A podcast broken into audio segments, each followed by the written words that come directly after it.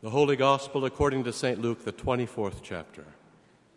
Then Jesus said to them, These are my words that I spoke to you while I was still with you.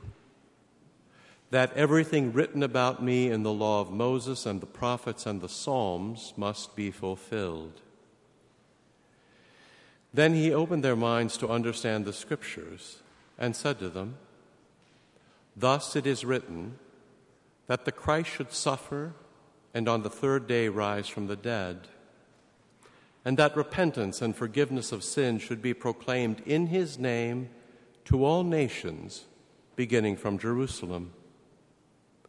You are the witnesses of these things.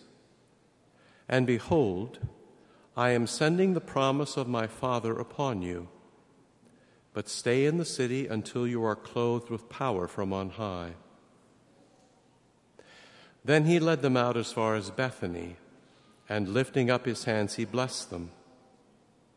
While he blessed them, he parted from them and was carried up into heaven. And they worshiped him and returned to Jerusalem with great joy. And they were continually in the temple, blessing God. This is the gospel of the Lord. In the holy name of Jesus, the earthly journey of faith and the nature of spiritual growth often leads the Christian to chant the words at the end of Revelation Come, Lord Jesus. As we observe the world and all that is happening, we see with discerning eyes that a life without Christ is an impotent and dark life. We grieve over the shootings in Texas and Buffalo, which are examples of a society that scrapes about in the dust, lost, lonely, in despair, and without hope. Today, we are led into holy contemplation to think about the ascension of our Lord and his parting. Life is about rhythm. And part of the grief that the survivors of the shootings must face is the loss of loved ones who were a part of the rhythm of their lives. To lose someone we love is to lose that rhythm of life with them and the love that defined that rhythm love given and love received. A part of surviving is in trying to form a new rhythm where that relationship is no longer there. It happens for all of us when we lose those we love. C.S. Lewis says that when we lose someone we love, the space they filled is now a void in our lives. No one can exactly fill that spot. It becomes a hole in our lives. And we can imagine then what the disciples must have felt when they watched Jesus ascend into heaven. They must have had that strange and ominous feeling of loss and change, that things would never be the same.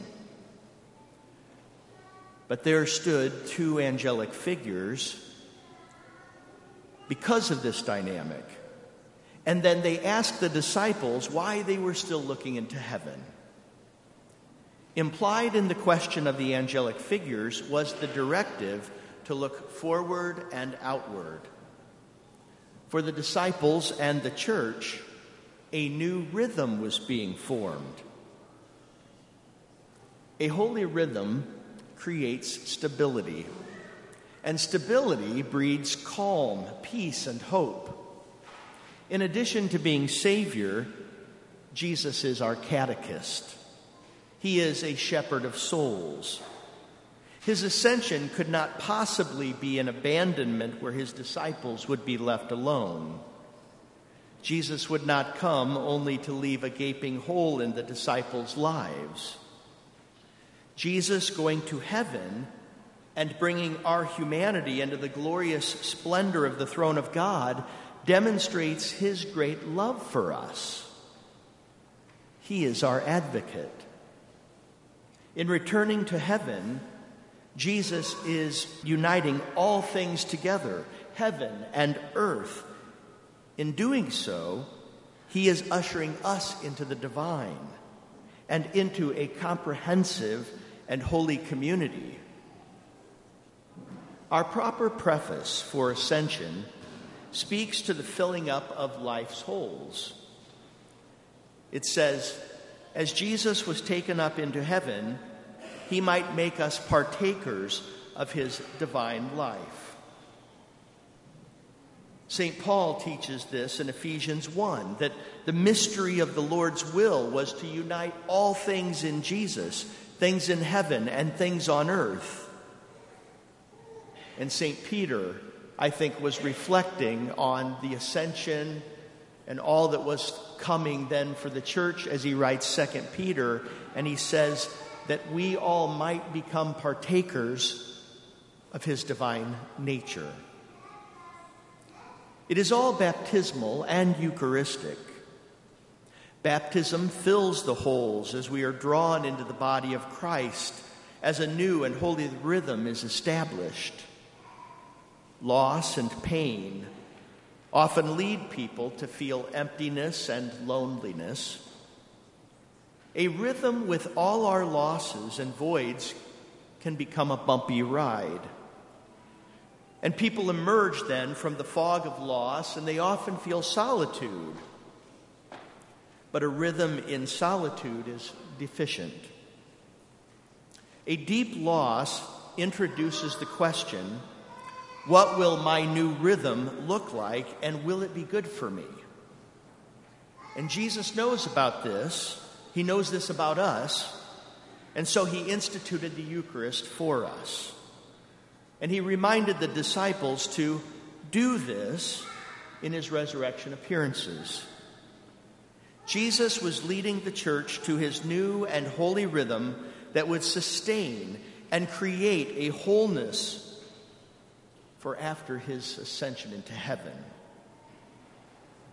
And so the Eucharist is the answer to loss, emptiness, void, and a singular existence.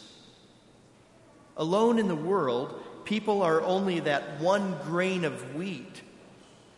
But the Eucharistic life unites Jesus and people together. As Luther says, we all become one loaf we are developed. We grow. We are changed. We become whole in the Eucharist. Our newly found rhythm with the saints brings a meaningful depth. The liturgical placement of the altar in the church is significant for all of this and for ascension. One must ascend the altar one must look up. After the consecration, and as the celebrant lifts the body and blood of Christ for all to see, the church is again looking upward at Jesus. And in the Eucharist, he comes down to earth as we ascend to heaven and we become partakers of his divine life. Heaven and earth converge. Saints in heaven and on earth join together. St. Paul's commentary on the Eucharist is a reflection of this reality where he says, The cup of blessing which we bless, is it not the communion of the blood of Christ? The bread which we break, is it not communion of the body of Christ? For we, though many, are one bread and one body for we all partake of that one bread. Our holy catechist, our good shepherd, our Savior, ascended to heaven in order that his divine life and heaven's comprehensive goodness would then order our lives. The Eucharist is your rhythm as Jesus comes to you. It brings stability in a world full of holes from evil. Jesus fills empty voids as he promises heaven. The stability from a Eucharistic life with the presence of Jesus then brings us calm, peace, and hope. As the angelic figures led the disciples to look forward, the church would find that her life of mission and the Eucharistic rhythm of Jesus would then begin the work of filling the holes and voids of a world that sighs and groans. These holes would be filled with divine love and the promises that spring from the cross of Christ. Today, we are recipients of the forward rhythm of the apostles, and the divine love of our Savior continues to manifest itself as it brings hope in a dark and troubled world. In the holy name of Jesus,